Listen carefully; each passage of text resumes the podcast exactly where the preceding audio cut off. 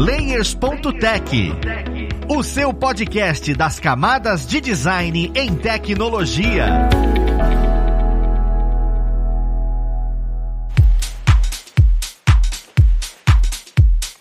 Olá, ouvintes! Eu sou o Luiz Lima, designer e professor aqui da plataforma Lura, e vamos para mais um Layers.tech, o seu podcast das camadas de design e tecnologia. Hoje o episódio vai ser um pouquinho diferente. Nós vamos fazer um pequeno, eu vou chamar de estudo de caso, mas nem é tão assim, porque eu quero trazer um episódio de inspiração para aqueles que estão estudando design, seja em vídeo ou qualquer outro segmento, com uma pessoa que com certeza passou por poucas e boas para chegar onde está e hoje é bem satisfeito satisfeito com o que ele faz. Seja bem-vindo mais uma vez, Anderson Gaveta. Olá, pessoas, tudo bem? Gaveta aqui que está falando. Eu estou aqui para dar exemplo de como uma pessoa, como muitos acham, levemente maluca, pode dar certo na vida e você ganhar dinheiro com a sua maluquice. É muito engraçado, Gaveta, porque você, como uma pessoa que gosta de tosqueiras, eu sei muito bem como é que é isso. E saber que isso pode dar dinheiro é maravilhoso para qualquer um que está escutando a gente. Isso foi uma descoberta na minha vida, quando eu descobri que as palhaçadas e doideiras que eu fazia valiam dinheiro. Eu falei, alguém paga por isso? Paga, paga. Eu falei, sério? Ah, não. Vou ter que abrir uma empresa disso.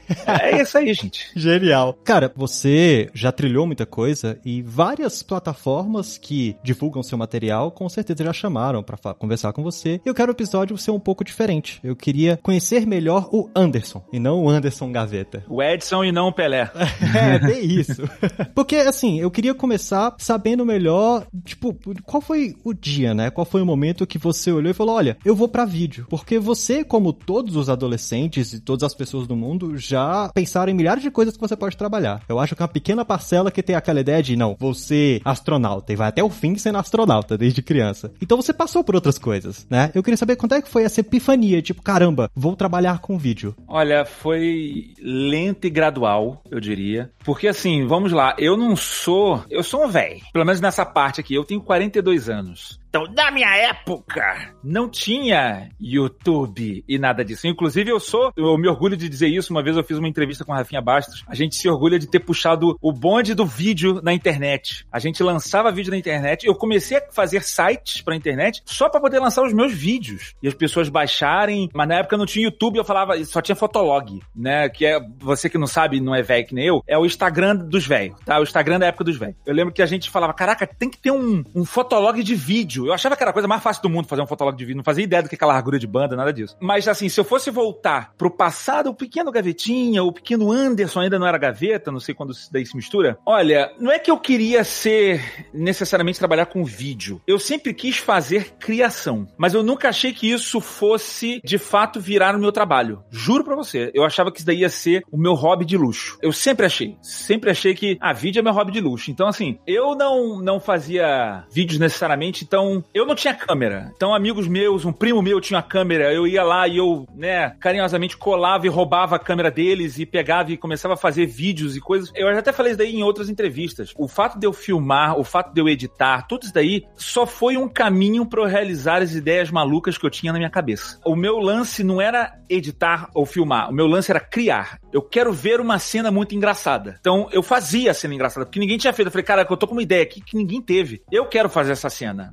acho que vai ficar muito bom. Eu tenho isso até hoje, assim. Eu penso, caraca, vai ficar tão, seria tão engraçado se eu tivesse sentado, saísse uma asa da minha cabeça e eu saísse voando e não sei o que lá, e sabe? Eu começo a pensar alguma coisa. Eu vejo uma cena na, na televisão e ah, o Big Brother, a menina apontou o dedo pra frente, caraca, se ela aponta o dedo pra frente, começa a sair um raio, sabe? Então, assim, toda essa minha parte de, de edição, ela veio para realizar a minha vontade de criar. É basicamente isso. Eu acho que aí é que você tá pegando a minha essência mesmo, é o criador. Eu sempre fui a pessoa da criação. Desde criança, eu gostava de brincar de comandização, bonecos e tal, e eu inventava um milhão de brincadeiras, bases, não sei o quê. Começou a ficar muito evidente isso em mim, até em relação às outras crianças, que eu era uma criança que inventava mais. Toda criança inventa muito, toda criança gosta de inventar brincadeira e tal, mas eu era extremo nisso, assim, eu era... Então, assim, a gente tinha uma brincadeira, eu lembro que minha mãe não queria comprar arma para mim, nem arma de plástico. Ela achava, achava que ia influenciar negativamente, tal, tal, tal. E aí, eu lembro que eu inventei a minha brincadeira de armas. A gente fazia as armas, assim, de madeira, fita isolante, bastante. E, cara, eu fiz um jogo gigantesco com regras, sabe? Assim, a gente jogava, tinha partidas, rodadas, tempos. Então, assim, fora isso, muitas outras coisas eu acabei inventando. Então, eu ia muito pro lado dessa criação. Quando tinha a câmera de amigo meu, eu queria fazer filmagem. Não tinha isso, tinha um gravador, eu pegava, ficava gravando na fita cassete gravações ou dublagens de televisão que a gente ficava redublando por cima, ou fazia novelas inteiras, a gente pegava, sonorizava. Sonorizava, entenda, pegar, sabe, panela. A gente dava o nosso jeito, assim. A gente ia fazendo do nosso jeito. Mas eu ia fazendo isso e eu acho que foi natural eu ter caído, por exemplo, pra música. Né? Eu comecei a tocar guitarra, me envolvi com música e na música foi um lugar onde eu achei espaço para criação. Né? Eu podia criar o que eu quisesse. Então eu fiquei muito tempo criando música e tal, tal, tal. Mas depois de alguns anos eu comecei a notar que eu tava limitado no coração, assim. Eu tava realizando só as minhas loucuras de áudio, né? E eu queria loucura visual. Então, assim, eu comecei a fazer o site da banda, eu comecei a fazer um clipe da banda e eu gastava muito mais tempo fazendo o clipe do que fazendo a música da banda. Porque eu claramente queria ir para aquilo ali. E aí foi meio que gradual, assim. Eu comecei a fazer, sei lá, sites. Primeiro porque eu aprendi a fazer com a banda, depois eu aprendi e era uma profissão que tava bombando na época, 90 e pouco. Então, 90 e pouco não, já ano 2000, 2004, 2005, assim. E aí eu comecei a fazer muito site e, e... só que eu comecei a, a desenvolver também esse lance do meu filme trash, das minhas coisas loucas, sabe? Porque eu queria fazer essas ideias, eu acho que ia ficar muito engraçado. Um, sei lá, um filme de super-heróis que os caras falam alemão bizarro e soltam um raio da mão. Eu fiz isso, meu primeiro vídeo é, é um filme alemão dublado. Alemão a gente inventa, né? Era isso. E aí, cara, a gente foi fazendo isso e eu fui misturando os conceitos, botando coisas que eu aprendia do filme trash, After Effects, edição, na coisa dos sites e coisas que eu aprendia dos sites, que seja de programação, eu usava pro After Effects, pra edição e pra tudo. E eu comecei a misturar isso, entendeu? Então, assim, não foi necessariamente um estalo, foi só eu fazendo o que eu gostava como hobby e, por um outro lado, eu executando a minha função que dava dinheiro, vamos dizer assim, que é o web design, até que o ponto que eu vi que o meu hobby me ajudava na minha profissão. Eu, quando eu fui contratado pela Sigus Fly, que foi uma das maiores empresas de VFX do Brasil, os caras me chamaram, cara, a gente te chamou, tinham várias pessoas aqui com um portfólio de design. Você era o disparado mais maluco de todos. A gente precisava de alguém maluco assim na empresa. Você traz um negócio completamente doido. Você filmava, você fazia uns negócios doidos. Então, olha como é que isso daí virou meu diferencial. Então a gente pensa assim, ai, caraca, eu gosto de fazer uns vídeos doidos, eu gosto de fazer gameplay, eu gosto de fazer, sei lá, eu gosto de cozinhar e fazer pratos malucos. Cara, isso de repente pode somar na tua profissão e você não faz ideia. E a tua profissão, às vezes, sei lá, tu faz gestão, tu faz um negócio que não tem nada a ver. Cara, isso pode ser fundamental. Foi na minha. Isso hoje trouxe o meu diferencial e hoje, com o tempo, eu comecei a enxergar dentro da Silverfly que eu tinha um produto meu. É, é aí que pode, no máximo não foi um estalo, né? Que foi eu fazendo os sites e eu comecei a fazer uns vídeos promocionais para marcas de crianças lá e eu fiz um, um, personagem que era muito louco, gritava, rodava, as crianças riam, o cliente chorou de rir. E aí eu vi assim, cara, eu tenho um produto que é só meu, que é esse, eu tenho a, a execução de design e, e a, a, execução técnica, né, que eu, eu, tenho, que eu aprendi ao longo desses anos, mas eu tenho um lado louco desse humor nonsense, maluquice, de estragar, o, fazer o tosco, né, vamos dizer assim, que quase ninguém tem. E eu consigo unir esses dois mundos. Então, com isso, eu tenho um produto completamente novo. Foi aí que me deu estalo. Cara, eu preciso abrir meu negócio. Eu preciso abrir uma produtora e vender isso. Eu acho legal você trazer isso, só que eu fico pensando o seguinte: você acabou mostrando um pouco de como foi gradativo essa. Eu falo epifania, parece que é um estalo, né? Mas foi gradativo você ir pro vídeo. Quando você fala de criação, você tinha, além da música, né? Que foi o começo, você tem quadrinho que você pode fazer, você nunca pensou em ilustrar, nunca pensou em trabalhar com a parte visual mais estática, porque às vezes eu acho que você bebeu do que tinha ao seu redor. Porque, ah, eu trabalho com vídeo porque eu, eu quero trabalhar animando, eu quero trabalhar mostrando coisas em movimento. Coisas estáticas não me, não me chamam a atenção, igual música, faltava alguma coisa. Ou eu tô errado nessa sensação? Não, assim, eu sempre fui muito fã de ilustração. Muitos dos meus melhores amigos são ilustradores, não só da Silvus Fly. Da galera da Silvus Fly, a galera que eu mais andava junto era a galera da ilustração. Eu sempre me dou bem com os ilustradores. Eu não sei o que acontece comigo ao longo da minha vida. Meu melhor amigo na Silvus Fly era um ilustrador, era o gerente de ilustração, amigos meus da rua. Aí hoje, eu, por exemplo, abri empresa, agora eu tô fazendo o meu canal, né? E aí eu tô fazendo meu canal e eu tenho um sócio agora que aparece comigo em todos os vídeos. Quem é? Afonso Solano, ilustrador. E por acaso, cara, eu não sei o que acontece. Eu acho que deve ser uma frustração, porque acho que é por isso que eu não fui ilustrador, porque eu sou péssimo ilustrando. Eu sei muito bem como é que péssimo, é isso. Péssimo, péssimo. Assim, eu acho que se eu treinasse, talvez eu conseguisse. Mas assim, você vê pela minha letra. A minha letra é horrorosa. Eu nunca consegui ter uma letra bonita. Minha letra é muito feia. No computador eu consegui realizar o design, ele, ele me possibilita. O Ctrl Z é a melhor coisa que existe do universo. Então, se bem que o melhor ilustrador que eu já vi na vida, que é o, o Marcos, que a gente chamava ele de Harry Potter, Marcos Teixeira, que trabalhou comigo na Sigos, é, ganhou prêmio agora de design e de ilustração no mundo aí, melhor concept. Ele tá trabalhando na Ninja Theory. Ele fez agora aquele Bleeding Edge. Ele fez Senua, fez concept art para American Gods tal. É o cara, o cara mais absurdo. Ele fez a capa do livro do Ozob, do Jovem Nerd. Aquele Ozob absurdo, aquela capa, foi ele que fez. Aquele ali é o desenho dele. Esse é o melhor ilustrador que eu já vi na vida, esse cara. E é engraçado você ver ele desenhando, ele aperta Ctrl Z 5 mil vezes. É muito.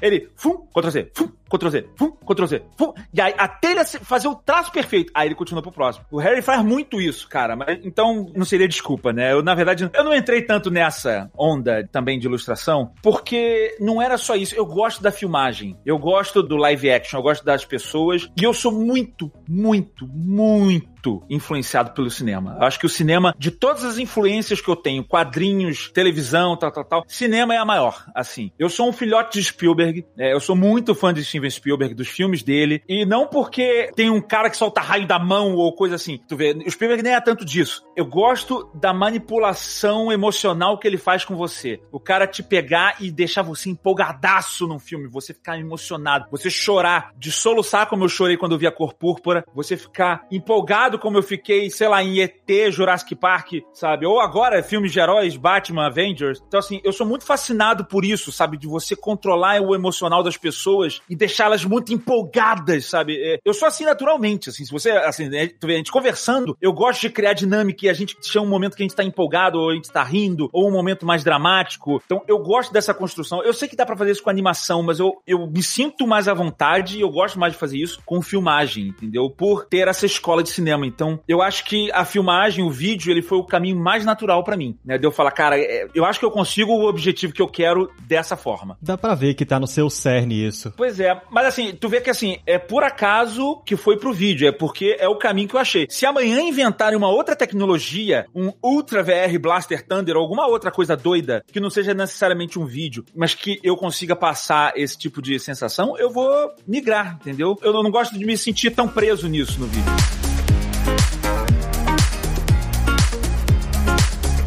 Eu acho bastante que a geração dos anos 80 e 90, quando você tem noção da sua vida, o cinema influenciou bastante, porque eu tenho bastantes amigos também dessa geração que hoje amam cinema e trabalham com isso. E o pessoal mais jovem, apesar de não entender que tá trabalhando com vídeo, tá lá no, no YouTube, porque é uma geração nova. Eu acho legal ver isso tudo. E eu queria saber, tipo, mais ou menos qual era a sua idade quando isso tudo começou a acontecer, né? Você começou a perceber essa transição, porque você disse que já trabalhava com música inicialmente. Você tinha quantos anos já tinha noção desse tato, né? É só porque é o seguinte, como eu sou, como eu já falei, eu sou velho, 42 anos, eu sou da época, já tô falando dessa frase, hein? Eu sou da época do Atari. Atari foi meu primeiro videogame, joguei horrores. Depois é, eu fui pro Phantom System, que era o Nintendinho que tinha aqui, depois Mega Drive e tal. Então assim, eu comecei com Atari na época que, em que os jogos não tinham uma narrativa, pelo menos não uma narrativa forte, né? Tinha, sei lá, eu lembro quando eu joguei, o primeiro que eu vi a narrativa realmente forte, que eu realmente me envolvi, já foi no Mega Drive, o primeiro jogo do Mega Drive, Altered Beast, que você se transformava lá nos bichos, aí eu, e aí tinha história. Mas assim, nada se compara ao que é hoje. Na minha fase de criação de caráter, né, que é a minha infância, eu não tive essa arte desenvolvida do videogame. Eu acho que se eu tivesse nascido hoje, o videogame teria um impacto fundamental para mim. Ele ia me pegar pesado, sabe? Mas ele não pegou, por quê? Porque era, cara, era quadradinho, era Atari, não tinha isso. Hoje em dia que tem, hoje em dia eu joguei, sei lá, joguei Witcher 3, fiquei emocionado, The Last of Us, sabe? Horizon Zero Dawn, jogos que me fizeram ficar emocionado, God of War agora, jogos que tem história, tem todo um lance eh, legal para você contar. Então, eu acho que se eu tivesse mais novo, não esses jogos tão violentos, mas eu com certeza seria influenciado. Mas por isso, eu acho que isso não tá no meu. Não necessariamente no meu DNA, vamos dizer assim. Isso veio depois, eu aprendi a gostar, eu amo, mas não fez parte do meu automático, né? Na hora que eu vou fazer uma criação e você parte pro, pro lado automático, como o seu cérebro tá acostumado, o videogame ou o jeito como o videogame se comporta não tá no meu automático. Por isso, nas artes interativas. Então, eu acabo criando de uma forma mais parecida com o cinema, que estava muito presente na, na, minha criação ali. Mas falando ali da minha criação do início, quando eu tava na escola, tem todo aquele lance de o que, que você vai fazer? O que, que você vai fazer, cara? Não sei o quê. Aí você vai pro segundo grau, né? Aí fui lá, primeiro ano do segundo grau, o pessoal ainda não sabia o que fazer. De cara, eu já sabia assim, cara, eu gosto de criar. Quando eu era mais novo, quando eu tava no primário, qual era a minha matéria favorita? Ciências. Disparado, ciências. Mas por quê? Porque ciências é interessante, sim, mas porque ciências era onde você podia criar. Isso eu descobri recentemente fazendo terapia, te digo. Fui começando a redesenhar o meu, a minha vida para me entender. E eu vi que eu gostava de ciências porque eu queria inventar, eu queria ser um inventor. Eu era fã do professor Pardal. Eu queria ser o professor Pardal. Eu tinha o manual do professor Pardal, então eu queria inventar. Só para identificar para as pessoas que estão estudando a gente e não são da nossa geração, o professor Pardal, tá? Ele é amigo do tio Patinhas, é um personagem bem antigo do Walt Disney. Então, só pra você se localizar no universo. Ele é da galera do Pato Donald ali, é, né? Tem o tio Patinhas, tem o Pato Donald, o Guinzezinho Luizinho e o professor Pardal, ele tá ali no meio. Depois, quando eu fui pro segundo grau, eu comecei a gostar mais de história, que eu realmente fiquei apaixonado foi redação, que era onde eu podia criar, fazer as minhas histórias. Então, eu quando eu cheguei ali na época de escolher o curso, eu já comecei a desenvolver uma busca pela criação, mas eu não sabia ainda. Eu era tão perdido no segundo grau que eu fiz prova pra Escola Técnica de Engenharia, que é o Cefet aqui no Rio de Janeiro. Não fazia ideia, sabe? Assim, eu fui fazendo. Depois, ao longo do segundo grau, não sei se é exatamente igual que é hoje em dia, mas é o primeiro, segundo e terceiro ano. Por ali, entre o primeiro e o segundo ano, eu comecei a fazer essa busca pela criação e aí alguém me falou, me apresentou a publicidade. Olha, isso daqui é publicidade. É uma carreira em que você pode criar propaganda pro. Você ganha para criar, ganha. É isso. Então, assim, já no segundo grau, eu tinha certeza do que eu queria fazer. Eu quero fazer publicidade. E aí, assim, eu tinha certeza disso, entendeu? Só que conforme foram passando os anos, no terceiro ano, coisa assim, eu comecei a me informar pela tal produção editorial, ou então pelo curso de design, ou coisa assim, porque começou. A gente comprou um computador lá em casa, comecei a mexer, sei lá, em Photoshop para poder botar em foto em Fotolog, coisa assim. Mas eu comecei a gostar disso. E aí, sabe, os assuntos começaram a misturar, eu comecei a ver. Mas eu comecei a desenvolver Photoshop, esse conhecimento assim de tratamento de imagem, foi a primeira coisa técnica que eu aprendi, mais ou menos. Foi a primeira coisa visual que eu comecei a aprender, só para botar foto em Fotolog. Foi só isso, assim. Não foi nada nobre, mas foi exatamente para isso. E paralelo a isso, eu comecei a praticar guitarra, comecei a tocar guitarra com 16, 17 anos, acho que foi. Comecei a tocar guitarra e eu comecei a tomar gosto. E aí aconteceu aquele negócio na minha vida que eu, eu falo assim: não pode falar para mim que eu não posso fazer. Ah, eu comecei a tocar guitarra, fui horrível, o pessoal, hum, cara, desiste, vai tentar outra coisa. aí eu comecei a praticar, fiz aula de guitarra. Vários professores, né, de guitarra. Depois eu fiz escola de música. Eu estudei na escola de música Vila Lobos, uma escola de música famosa aqui no Rio. Você faz prova para lá, entra, estudei. Lá eu aprendi mais teoria musical, harmonia musical. 80% disso já devo ter esquecido hoje em dia, ou, ou estão em neurônios meio adormecidos dentro da minha cabeça, mas eu uso os conceitos da música até hoje. Nessa época eu comecei a desenvolver, aí eu queria começar a gravar as músicas da minha banda. Foi quando eu comecei a aprender programas de edição de música. Hoje em dia tem o Pro Tools, que é famoso, mas na época era, era o Sol Pro, depois o Cubase, que eu uso até hoje. E aí eu comecei a aprender isso e tinha amigos meus que. Eu tenho um amigo meu que é produtor musical, excelente, absurdo. Ele é tão absurdo que hoje em dia ele trabalha na Globo. Ele é o produtor musical, o principal cara do áudio da Ana Maria Braga, do programa da Ana Maria Braga. Ele é o, o master. Dizem que a Ana Maria Braga não deixa ele sair. O Giovanni, Giovanni, beijo pra você. Dizem que ela não deixa ele sair de lá por nada. O cara, é ele era o técnico de som do Roupa Nova. Quem é músico aí já vai entender o, o drama que é isso. Existe no mercado, o pessoal sabe que Roupa Nova é a banda que o pessoal é mais cri-cri do mundo, assim, com áudio. Os caras são extremamente metódicos, exigentes com regulagens de áudio e tudo. Esse cara era o técnico de som deles. Então, assim, eu aprendi a mexer em música com esse cara. Eu já aprendi a ser muito mega exigente na música lá atrás. Sabe, o cara, não, isso daqui é ruim, isso aqui é bom. Por que, que isso aqui é ruim, isso aqui é bom? Olha isso aqui, ó. Olha essa frequência. Olha isso daqui. Olha, tá vendo o áudio aqui? O áudio tá clipando. Olha, tá, tá. Isso daqui, ó, não tá no tempo. Isso daqui não tá afinado. Tá afinado. Não tá afinado, não. Olha o tom. Ah. Então, assim, eu aprendi a ser muito chato com afinação, tempo, gravação, níveis de gravação. Então, quando eu fui fazer gravação de vídeo, eu já era esse chato do áudio. Já foi um outro esquema. Eu não era um cara que já ia aceitar qualquer coisa, entendeu? E esse nível de chateação começou a me pegar no vídeo. Então, quando eu comecei a fazer os meus vídeos trash, eu falei, cara, eu tenho que fazer vídeo trash quero fazer uns raios saindo da mão aqui, e eu também quero fazer o site da banda, uns clipes da banda. Vou aprender. Eu comecei a procurar aulas, eu sempre procuro aulas, sabe, assim, e vídeo aulas. Eu não estou falando isso porque eu estou falando na Lura. Juro, eu tô aqui de pé junto para vocês, tá? Eu tô aqui, eu vou até falar para vocês as aulas que eu fiz, que não foram da Lura, porque nem existia na época. Por quê? Eu vou falar porque eu tenho TDAH, né? Eu tenho transtornos de déficit de atenção e hiperatividade. Eu tenho uma dificuldade enorme para ler, para manter foco, é muito difícil. Mas apesar disso, se você botar só áudio, eu também tenho uma certa dificuldade. Eu tenho que estar tá fazendo outra coisa. Até para ouvir podcast eu faço fazendo outra coisa. Ouço fazendo outra coisa. Mas para aprender mesmo eu gosto de aulas visuais. Eu preciso de alguém falando e eu preciso ver o exemplo acontecendo na minha frente, entendeu? Eu aprendo melhor assim. Eu tinha uma namorada na escola, ela ficava danada porque eu ia pra aula e eu não estudava nada em casa e eu tirava 10 de umas matérias. Ela, caraca,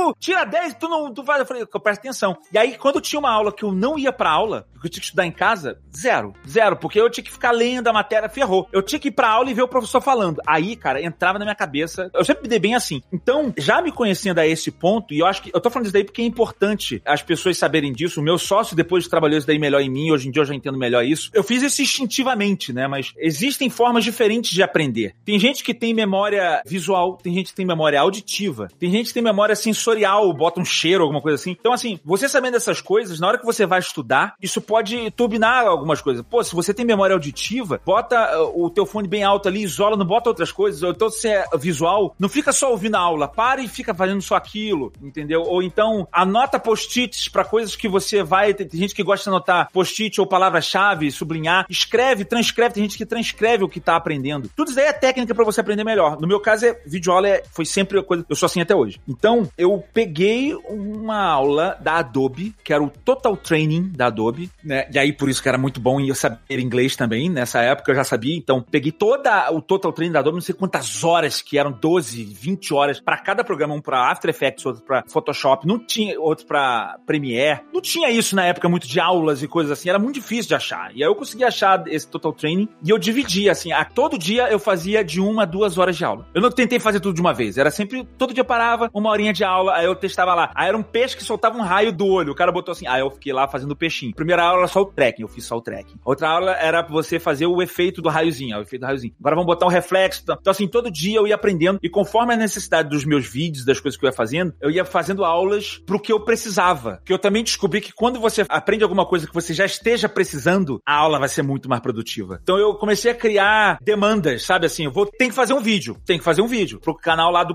que depois que saiu na internet, não tinha nem YouTube, era videolog, depois que veio o YouTube. E aí eu lançava meu videolog e eu tinha que fazer agora tem um vídeo que eu tenho que distorcer minha cara. Eu ia lá fazer uma aulinha de como distorcer e de, de mesh ou esse tipo de coisa assim. Com isso eu fui praticando de pouco em pouco, de acordo com as necessidades iam surgindo, eu fui aprendendo por aulinhas e por aulinhas, ou então buscando. Confesso que eu aprendi quando eu comecei a conviver com outras pessoas que editavam. Quando entrei na Sigus Fly, aí foi um salto. Eu comecei a ver o, o que eles faziam e eu começava a copiar. Eu nunca tive medo de copiar. É diferente. Uma coisa é você copiar para aprender, outra coisa é você plagiar. Né? Eu não vou fazer o trabalho do cara igual e depois eu vou lançar e falar que é meu. Mas eu vou fazer igual porque eu quero aprender como é que ele fez. Aí depois que eu aprendi como é que ele fez, eu começo a personalizar aquilo para deixar meu. E aí depois eu acabo fazendo até uma outra coisa completamente diferente.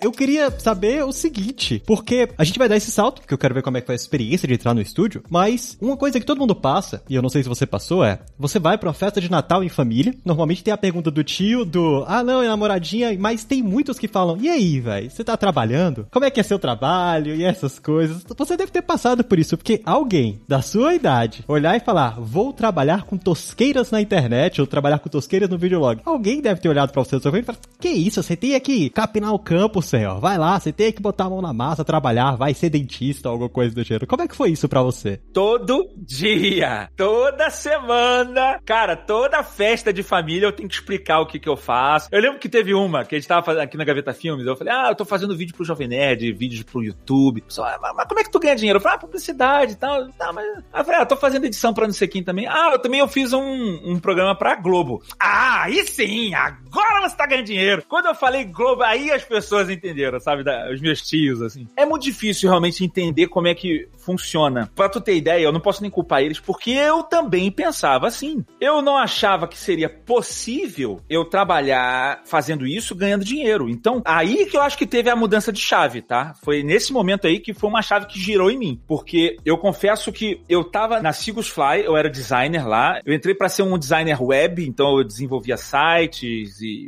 qualquer coisa multimídia interativa.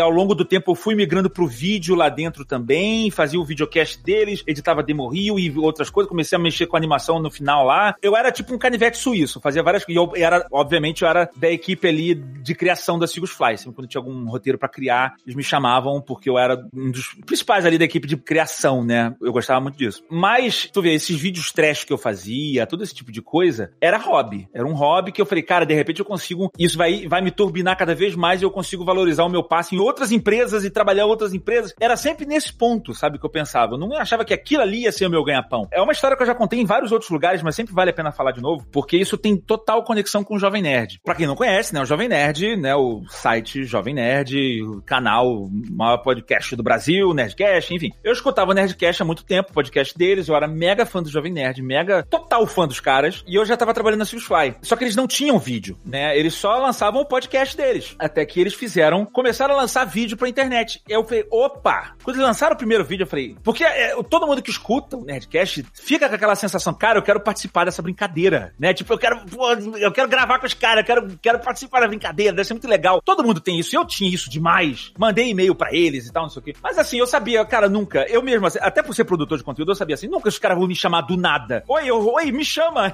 eu sou engraçado, sabe? Tipo, dane-se. Mas assim, eu ia tentar, eu não tinha qualquer jeito de me aproximar. Até quando eles lançaram o vídeo. Aí eu falei, opa, vídeo entrou na minha área. E aí eles começaram a lançar uns vídeos tosquinhos lá, tal, não sei o quê. Mas é tosquinho que eu digo na realização, tá? Porque o Alotone, o Jovem Nerd, ele que edita, editava, ele tem bom time. Ele não tinha técnica nenhuma, mas se ele estudasse, ele ia ficar sinistrão. Mas enfim, e aí apareceu isso, aí apareceu um evento de Star Wars aqui no Rio de Janeiro. Eu falei, aí eu mandei um e-mail pra ele, falei, cara, sou Anderson Gaveta, sou editor de vídeo, tal, tal, tal. Esse daqui é o meu portfólio. Aí mandei o portfólio da Silvio Fly, ó, eu trabalho nessa empresa aqui, tal, tal, tal, faço produção de vídeo. Se quiser, eu posso ir lá no evento, eu quero filmar, pô, 0800 pra vocês, faço um vídeo pra vocês lançarem no canal de vocês, faço as doideiras, sou mega acostumado aqui. E, cara, foi irado, porque ele me respondeu na sigla, eu, cara, assim, desesperado, fingindo naturalidade, né, pessoal? Uh, o senhor Alexandre está na linha, né? Eu atendendo, eu, alô? Fala, Gaveta, é o Jovem Nerd, opa! Cara, dentro de mim, assim, ah! Sabe? Mas eu, e aí, tudo bom? eu faço edição de vídeos e produção. Não, vamos lá. E aí, cara, eu filmei o evento, foi demais. Editei o vídeo, ele adorou. Aí ele começou a me chamar para mais coisas. Então, assim, começou esse relacionamento de eu fazer vídeos para ele no amor. Depois é, começou a rolar job patrocinado para ele. Ele falou, ó, oh, vai rolar uma graninha. Eu falei, opa, aí começou a entrar grana e tal. E eu lembro do dia que ele sentiu a necessidade de me contratar, que ele me chamou pra. Era um outro vídeo, assim, era alguma coisa que tinha que editar. E ele me chamou e, cara, era, sei lá, eu tava ocupado com alguma coisa da minha sogra, tá na, no, no, aniversário da minha sogra, qualquer coisa assim. Eu falei, cara, agora não dá. Ele, pô, mas tem que ser, tem que precisar. Eu falei, cara, agora não dá. Tipo, não dá. Gentilmente falando, cara, eu não, eu não trabalho com vocês, assim, tipo, eu já tenho um trabalho, eu faço por amor a parada, mas, cara, não posso, não dá, assim, não é minha obrigação, sabe, assim. Mas não nesse sentido, não nesse sentido de ser escroto. Era, era um sábado de noite, sabe? Eu falei, cara, não dá, não dá agora, sabe? Se daí fosse um job que eu tivesse que entregar e tivesse não sei o quê, dá um jeito, mas não era. Era um. Mas aí eu lembro que esse episódio foi muito deles, assim, ah, não, não dá. E aí eles sentiram a necessidade. Ok, temos que chamar esse cara. E aí eles começaram a falar, cara, vamos, a gente quer te contratar para ser editor exclusivo Jovem Nerd. Não exclusivo, a gente quer chamar você para você prestar serviço pra gente pela sua produtora Gaveta Filmes, né? Que eu falava, ah, que eu comecei a enxergar, como eu falei antes, eu comecei a enxergar que eu tinha um produto, né? Que eu tinha esse lance de misturar o tosco e eu, eu já tinha conversado isso com ele. Mas assim, aí eles falaram isso e eu falei, nunca, nunca vocês vão ter grana para me tirar da Seagulls Fly. Tipo, não, não que eu fosse milionário lá, mas assim, eu ganhava, eu ganhava bem lá. Eu não sabia o, toda a folha de pagamento lá, mas eu sabia que eu tava bem posicionado na faixa salarial lá dentro. Eu era um cara muito valorizado dentro da Sigus Fly, não só pelo meu trabalho, mas por eu desempenhar vários papéis lá dentro, né? Até por ser uma pessoa maluca de, de falar besteira e não sei o que lá, unir e tal. Eu gostava de, muito de unir as pessoas. Gente, no último ano lá, foi eu que dei a ideia de a gente fazer a Sigus Band, a gente fez uma banda da Sigus Fly, que tocamos na festa de final de ano. Foi, cara, foi irado, assim. Então, assim, eu sou um cara que eu, eu gosto muito de integrar, gosto muito de fazer a empresa crescer como um todo, sabe? Mesmo que ela não seja minha. Então, assim, eu sei que eu era muito valorizado lá dentro. Eu falei, cara, os caras não vão cobrir o que eu ganhava lá, não sei o que lá, com dinheiro de internet. Sigus Fly trabalha com publicidade, cara. O mercado publicitário é milionário. Eles não vão conseguir cobrir isso. E aí eu falei lá quanto eu ganhava, tal, tal, tal. Acho que era carteira assinada, então eu tinha que fazer uma, aquela transposição. Quando é carteira assinada, se você vai prestar serviço, é, é quase que o dobro que você teria que ganhar pra meio que compensar, né, tal. E fez lá as contas, eu falei, ah, isso daqui que eu ganho na Sigos, tem plano de saúde pra minha família toda, tem isso daqui, tem blá, blá, blá, blá, era muita coisa, eu ganhava muita coisa na Sigos E aí eles falaram, cobrimos.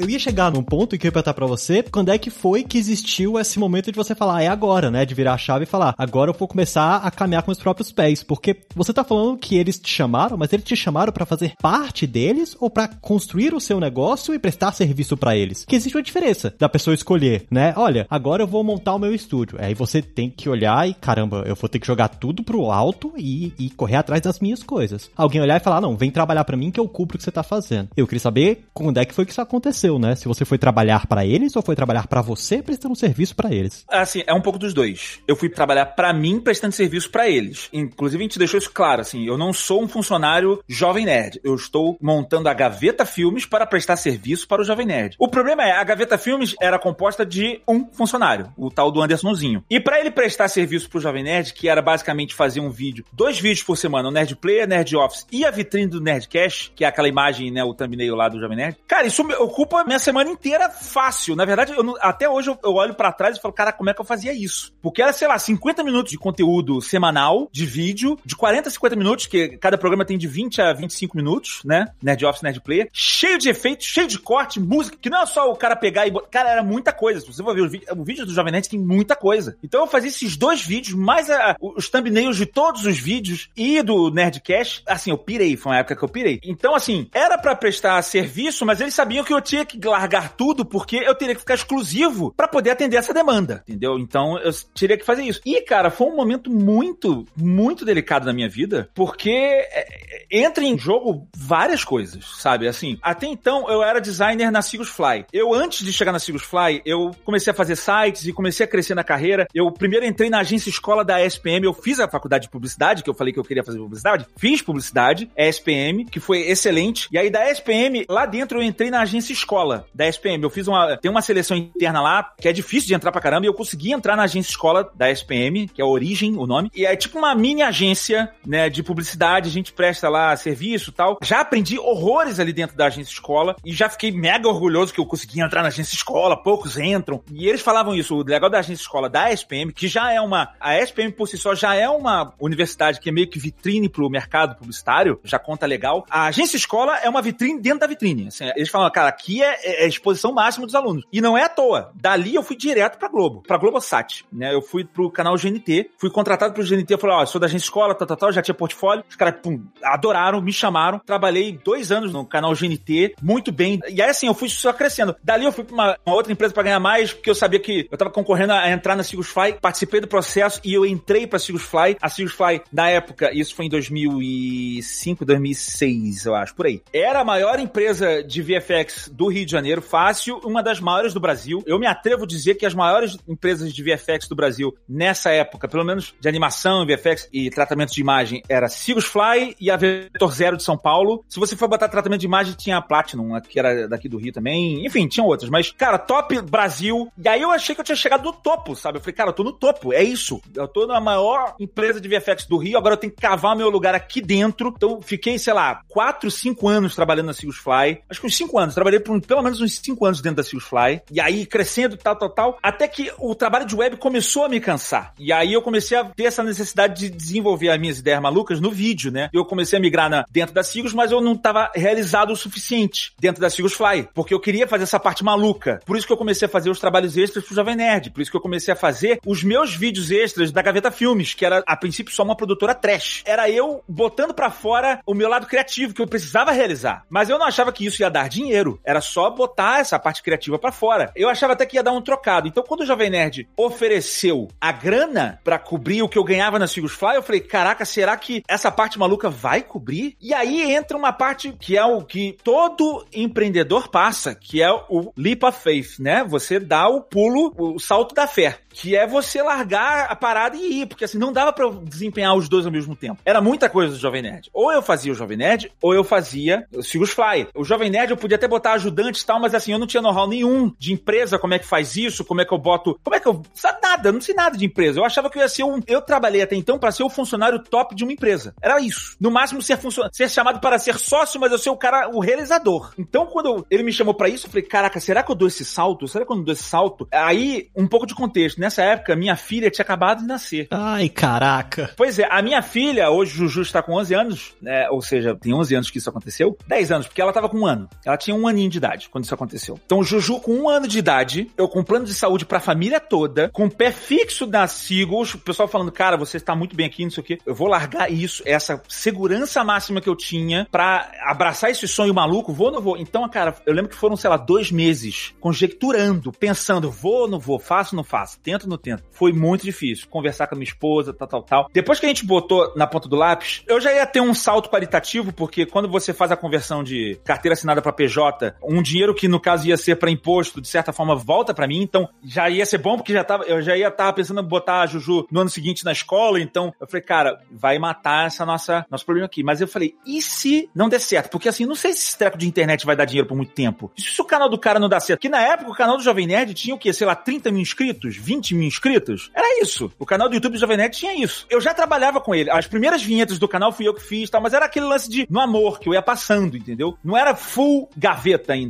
Então, eu vou apostar minhas fichas nisso ou não vou? Cara, de repente eu vou. Ele mesmo falou: Cara, entra aqui, começa a prestar serviço pra gente e você vai desenvolvendo o seu canal paralelamente. Era muito mais difícil do que eu pensava. Mas no final das contas foi isso que aconteceu. Então, assim, teve uma hora que eu parei e falei com minha esposa: Olha, eu acho o seguinte: todo mundo que consegue alguma coisa na vida, animal, que chega num status, caraca, eu realizei meu sonho, vai ter um ponto que ela vai ter que arriscar. E muito. Eu acho que esse é o meu ponto. É um salto completamente maluco e sem backup nenhum. Tanto que foi o que aconteceu. Quando eu cheguei pra Sigos e falei, cara, estou saindo, o sócio Flávio Mac, o sócio falou, cara, eu fico feliz por você, porque ele sabia que era meu sonho fazer isso, era meu sonho trabalhar com o Jovem Nerd e abrir o meu negócio. Ele, fico feliz por você, mas tô mega triste porque você tá saindo de cá. Se você precisar voltar, eu não quero que você fale comigo. Olha, tá vendo aquela cadeira ali? Você vai lá, puxa ela e senta e já começa a trabalhar de volta. É nesse nível. Você está sempre bem-vindo aqui na Sigos Fly. Foi muito legal ouvir isso, sabe, do Flávio, dos outros sócios, assim, todos me agradeceram e foi. Então, assim, eu tinha essa impressão, eu falei, não só da Sigos, eu falei para ela, eu tenho essa impressão e eu acho que eu consigo outros empregos. E aí vale um detalhe aqui, um pouco antes de eu sair da Sigos, alguns meses antes da saída,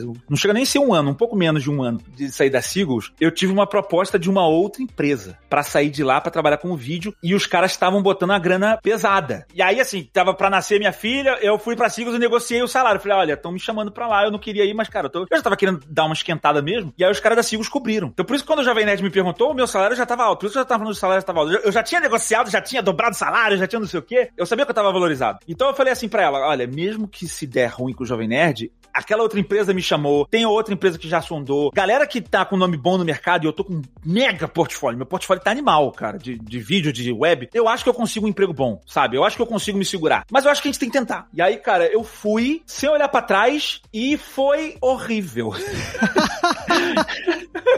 ok, essa me surpreendeu. Porque, cara, olha só, foi bom pela grana? Pela grana nem tanto, porque se for um pouco grana mais pra mim, mas foi horrível, porque você aprende o que é trabalhar sozinho, home office. Agora todo mundo sabe o que, que é, home office. É bom para quem é organizado, mas se você é desorganizado que nem eu, você vai ver que o home office é horrível. Para as pessoas que estudam e são desorganizadas, minha filha, Juju, tá estudando, ensina à distância agora, por causa da pandemia. Nossa, cara, é um caos. A minha vida foi trabalho, era 24 horas por dia, 7 dias por semana, só respirava trabalho, só fazia isso. Então, assim, foi bom porque eu realizei o meu sonho, mas eu entrei em colapso e engordei trocentos quilos. Minha saúde foi pro ralo, minha saúde emocional foi pro ralo, foi tudo pro ralo. Mas para quem empreende, sabe que isso no início acontece muito. A minha vida só deu uma mudada drástica quando eu entendi um negócio muito legal a divisão, delegar. E mais do que delegar, eu deleguei o principal, a sociedade da minha empresa. Eu achei um sócio gestor. E aí esse sócio gestor era o cara que ia cuidar da parte do financeiro, a parte contratual, a parte de estrutura. Temos que contratar tantas pessoas, temos que botar um gerente de projetos, temos que ter um cara do comercial para negociar com você, com os clientes, temos que aumentar a sua estrutura, tem que aumentar a sua internet,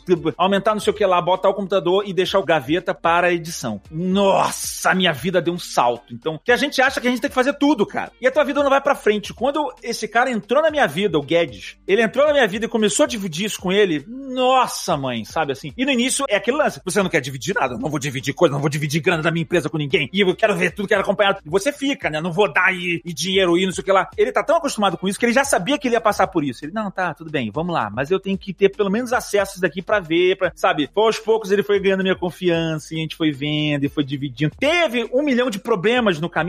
Teve. Toda empresa tem, a gente tem até hoje. Sabe? De a gente às vezes cresce, passei por isso agora, tive crise de burnout por causa disso. A gente cresceu de um jeito, a gente pegou trabalho e não conseguiu dar conta dos trabalhos, a gente per... a Lura sabe disso, era pra eu ter feito um trailer pra Lura aí um tempos atrás, aí não consegui fazer. Já tô entregando aqui, eu comecei a pegar muito trabalho e a gente não conseguiu dar conta, veio a pandemia, eu falei, dá, não dá, tal, e aí tem que adaptar o trabalho. Esse tipo de coisa acontece com o tempo, mas foi impressionante como eu comecei a entender esse lance da divisão de trabalho, de jogar para as outras pessoas e depois futuramente até delegar a parte da criação, que era uma coisa que eu achava que era impossível. Nunca vou poder ensinar criação para outras pessoas, porque isso vem de cada um. Vem de cada um, mas dá para ensinar. E aí eu entendi que na Gaveta Filmes, hoje em dia eu consegui criar um processo de criação meu que eu passo para outros funcionários e a gente passa isso para frente de tal modo que assim, é o meu jeito de edição, é a minha linguagem de edição que a gente tem aqui na Gaveta Filmes e isso é o meu produto. Eu vendo isso. É por isso que é tão difícil explicar isso daí na festa de final de ano lá da minha família. Porque as empresas me contratam para isso. Quando a Globo me contratou, falando assim, Gaveta, a gente tem um acervo aqui gigante de vídeos, novelas e coisas. Desculpa, eu vou falar o termo aqui, mas a gente quer escrotizar isso daqui.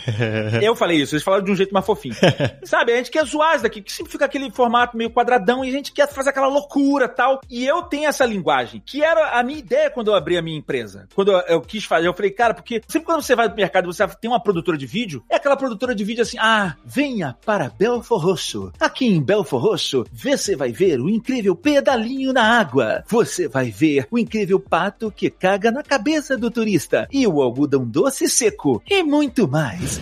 venha para Belfor Roxo. Sabe? É sempre aquelas edições muito travadinha e tal. E eu falei, cara, não tem nenhuma empresa que ofereça já de cara uma edição loucaça. Porque tem isso. Eu falei, eu sei que tem mercado para isso isso. Eu sei que tem gente, tem marcas, inclusive, sei lá, Fanta Laranja. Não vai querer fazer um comercial desse. Compre Fanta Laranja. Ela desce refrescante e possui 0,3% de gordura, não sabe? Não quer, o cara não quer fazer esse comercial. Ele quer fazer um comercial doidão, doido. E ele não tem que ficar dependendo exclusivamente da agência de publicidade para fazer essas maluquices. Porque às vezes a agência de publicidade faz a maluquice e tem uma ideia muito maluca e a produtora não tem o know-how para executar isso. E eu que sou de vídeo, eu posso te falar, é diferente. O editor que tem o know-how para fazer drama do que que tem o know-how pra fazer humor. Claro que tem gente que sabe fazer várias coisas, mas tem o expertise disso, assim. Não é qualquer um que faz edição de humor. É legal você comentar isso, porque você percebeu, literalmente. O que você tá comentando aí, eu vou trazer um outro tema pra gente conversar, pra eu saber como é que foi a sua vida a partir do momento em que você tá dentro da Gaveta Filmes, né? A partir do momento que você olha e fala, beleza, a Gaveta Filmes existe, e agora? Porque veio toda uma carreira que você construiu para poder fazer isso, e é um momento difícil.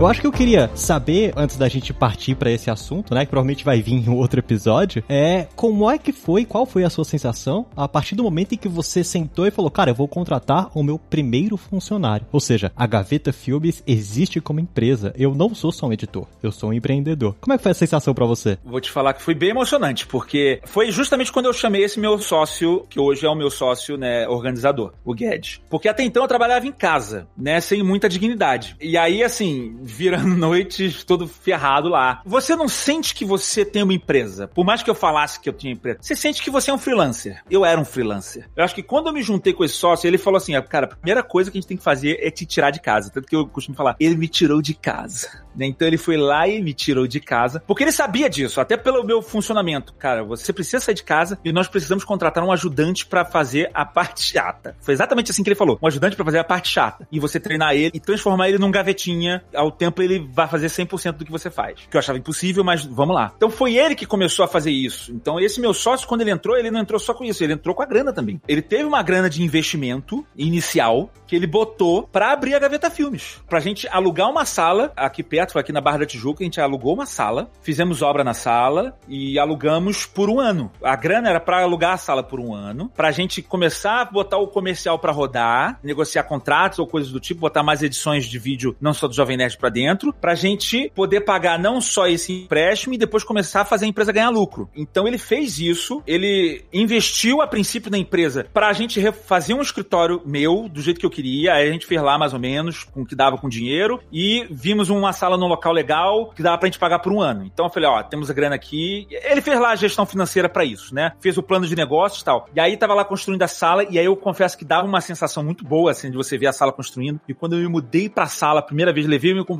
pra lá, cara, foi muito mágico, assim, tu fala, caraca! É a Gaveta Filmes, sabe? Tanto que a gente comemora o aniversário da Gaveta Filmes do primeira vez que a gente entrou nesse escritório. Foi quando a gente entrou no escritório, o primeiro escritório da Gaveta Filmes, ali nasceu a Gaveta Filmes para mim de fato. A Gaveta Filmes começou antes, mas eu boto o ano que eu comecei a trabalhar com o Jovem Nerd, que faz que foi 2011, né? Mas a gente bota 2011, 2013, não lembro agora por aí. Mas eu boto o dia e mês que foi em outubro, ali, outubro, novembro, eu nem lembro agora, tá vendo? Tá anotado. de quando eu comecei nesse escritório, porque foi muito emblemático para mim, sabe? E aí, sei lá, poucos meses depois, dois, três meses depois, já entrou o primeiro funcionário. Dois meses depois, sei lá, já entrou o primeiro funcionário. Que eu fiz a seleção, tal, tal, tal. Começou o primeiro funcionário e assim, foi. Aí eu tive todos os aprendizados de primeiro funcionário, de como é trabalhar com funcionário, como é delegar função e tal, tal, tal. No início não passa nada. Hoje em dia é totalmente diferente a minha relação, mas ele aprendeu muito. Hoje em dia, esse cara tá aqui até hoje comigo, o Evandro. Virou sócio da Gaveta Filmes também. Eu chamei ele pra sociedade. Eu chamei mais três funcionários meus aqui pra sociedade: o Evandro, o Lucas e o Potter. Potter, que é o gestor, é o gerente aqui de.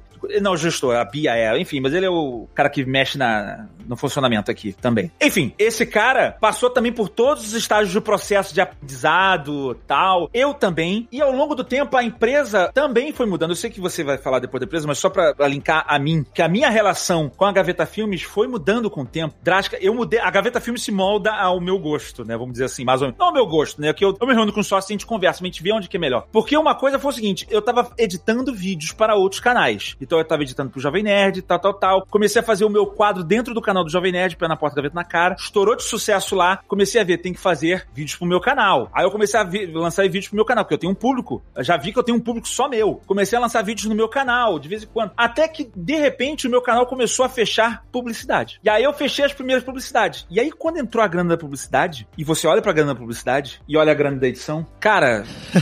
desculpa, não se compara. Sei lá, a gente fez trabalho pro Porta dos Fundos, que eu me orgulho demais. A gente fez trabalho pro Porta dos Fundos um tempo atrás. Eu, eu editei o programa do Fábio Porchat, o Porta Fora, né? Eu não, a Gaveta Filmes toda, né? Mas eu digo eu, a Gaveta Filmes. Sei lá, foram dois, três meses, uma trabalheira insana, doida, e vai, pega arquivo, e vai. Assim, eu tenho um mega orgulho de ter participado, mas o nível do esforço que foi feito. E aí eu vi a grana que entrou. Com três programas temáticos no meu canal, ou três propagandas, vamos dizer mais ou menos assim, eu cobri o valor que eu fiz do Porta Fora. Só que são três programas meus. Você descobriu como é que o mundo gira, né? É, eu falei, é muito mais fácil eu fazer o meu programa. Em vez de levar três meses, eu vou levar três dias, três dias não, três semanas, porque é um programa por semana. São três semanas fazendo um conteúdo que eu amo, não que eu não gostasse do outro, mas pô, o meu canal eu vou fazer o, o que eu gosto, do jeito que eu gosto, e eu ainda vou turbinar muito mais a minha imagem do que qualquer outra forma, porque eu que tô aparecendo, é o meu canal. falei, caraca, o que, que eu tô fazendo? E aí, cara, a Gaveta Filmes falou assim: para, eu não quero mais fazer, editar vídeo pros outros, eu quero fazer a minha produção autoral. Não só porque dá muito mais grana, porque, mas eu me realizo criativamente muito mais. É, assim, eu só tenho a ganhar. É por isso que esses caras fazem isso, é por isso que a Paramaker é uma editora, depois virou Webidia, não sei o que lá, blá, ou Porta dos Fundos mesmo, né? É uma produtora de vídeo gigante, um prédio de cinco andares, que faz sua produção para ele. É uma produção de produtos deles próprios. Por quê? Porque eles sabem que é daí que vem a grana. Aí eu falei, cara, e aí eu mudei o foco da Gaveta Filmes totalmente para a produção própria. E aí, ao longo dos anos, essa minha relação tá sendo muito difícil de eu tentar me tirar da edição, do capinar e ficar só na criação. E no máximo ficar só na revisão de edição dos funcionários. Esse é o meu esforço ao longo de todos esses anos. É o meu esforço ainda hoje. Assim, eu ainda me esforço para me tirar. Eu ainda edito muita coisa, especialmente no meu programa. Eu comecei a fazer isso dessa forma que eu explico pra minha família do, do meu ganha-pão. Eu falei: olha, não tem a publicidade na televisão? Por que, que tem um intervalo comercial na televisão? O cara quer botar o comercial na televisão pra onde ele muito visto. Quanto mais visto ele for, mais caro é o intervalo comercial. Então, o interesse da rede de televisão é que os programas dela sejam muito vistos. Quanto mais assistido o programa, mais caro é a publicidade nele, porque muita gente vê, ele pode vender mais caro aqui. Por isso que o minuto publicitário, sei lá, no Jornal Nacional é muito caro, por isso que o minuto publicitário do, agora no Big Brother é uma fortuna, porque o Big Brother é estupidamente assistido. Então é muito caro anunciar no Big Brother. Então é por isso que eu tenho que fazer as minhas palhaçadas. Ah, você tá lançando videozinho doido e e doideira na internet? Quanto mais famoso eu for, melhor para minha marca. Eu posso vender a publicidade para mais pessoas. Eu engajo mais pessoas. E é por isso também que eu não tenho que ficar só voltado ao jabá. Eu tenho que fazer coisas muito pelo coração também, porque eu tenho que ter um público engajado que vai comprar as coisas que eu vou anunciar quando tiver que anunciar. Então eu falo assim para eles, ó, eu faço isso daqui, eu faço as minhas palhaçadas, vovó, titia, titio, eu faço as minhas palhaçadas pro meu canal ficar muito famoso. E quando meu canal tá muito famoso, eu consigo anunciar com várias marcas e as marcas anunciam comigo. É assim que eu ganho dinheiro. Eu vivo de publicidade. E é assim que a Gaveta Filmes hoje em dia mudou, é assim que a gente tá caminhando pra esse lado, entendeu? Assim, a galera que a gente já editava, eu não quero deixar de editar. Tipo, Jovem Nerd, por mim fica para sempre, óbvio. Eu, não. E é um garantido, um ganha-pão bom aqui, paga por de pagamento da galera, tá, né? Então, eu não mexeria nisso. Eu entendo, eu entendo. Mas então, pessoas que estão escutando a gente, o episódio todo foi exatamente para vocês entenderem isso. Como, no momento de Natal, você vai explicar para a família de vocês o que vocês fazem. Ficou muito bem definido isso.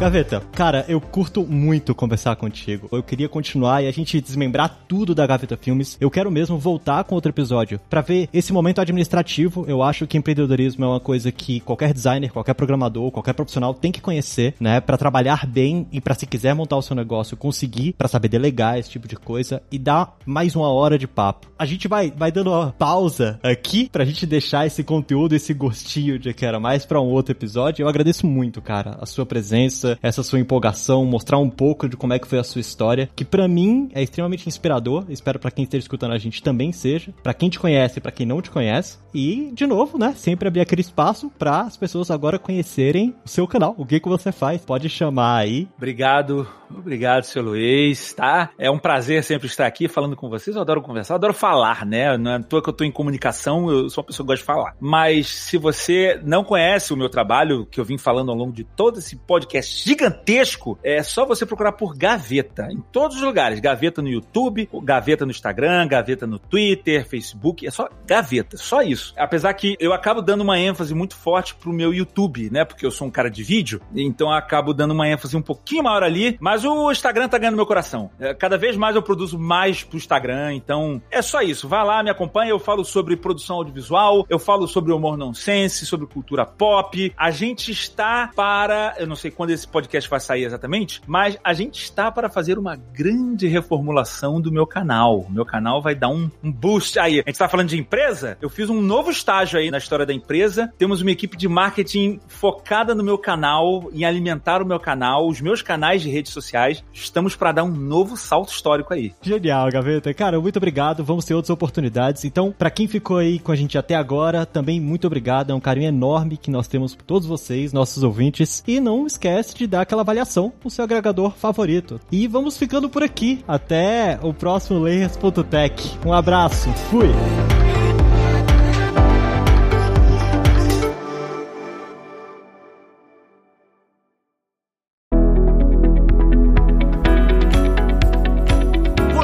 Ouviu o Layers.tech, uma produção alura.com.br. Edição Radiofobia Podcast e Multimídia.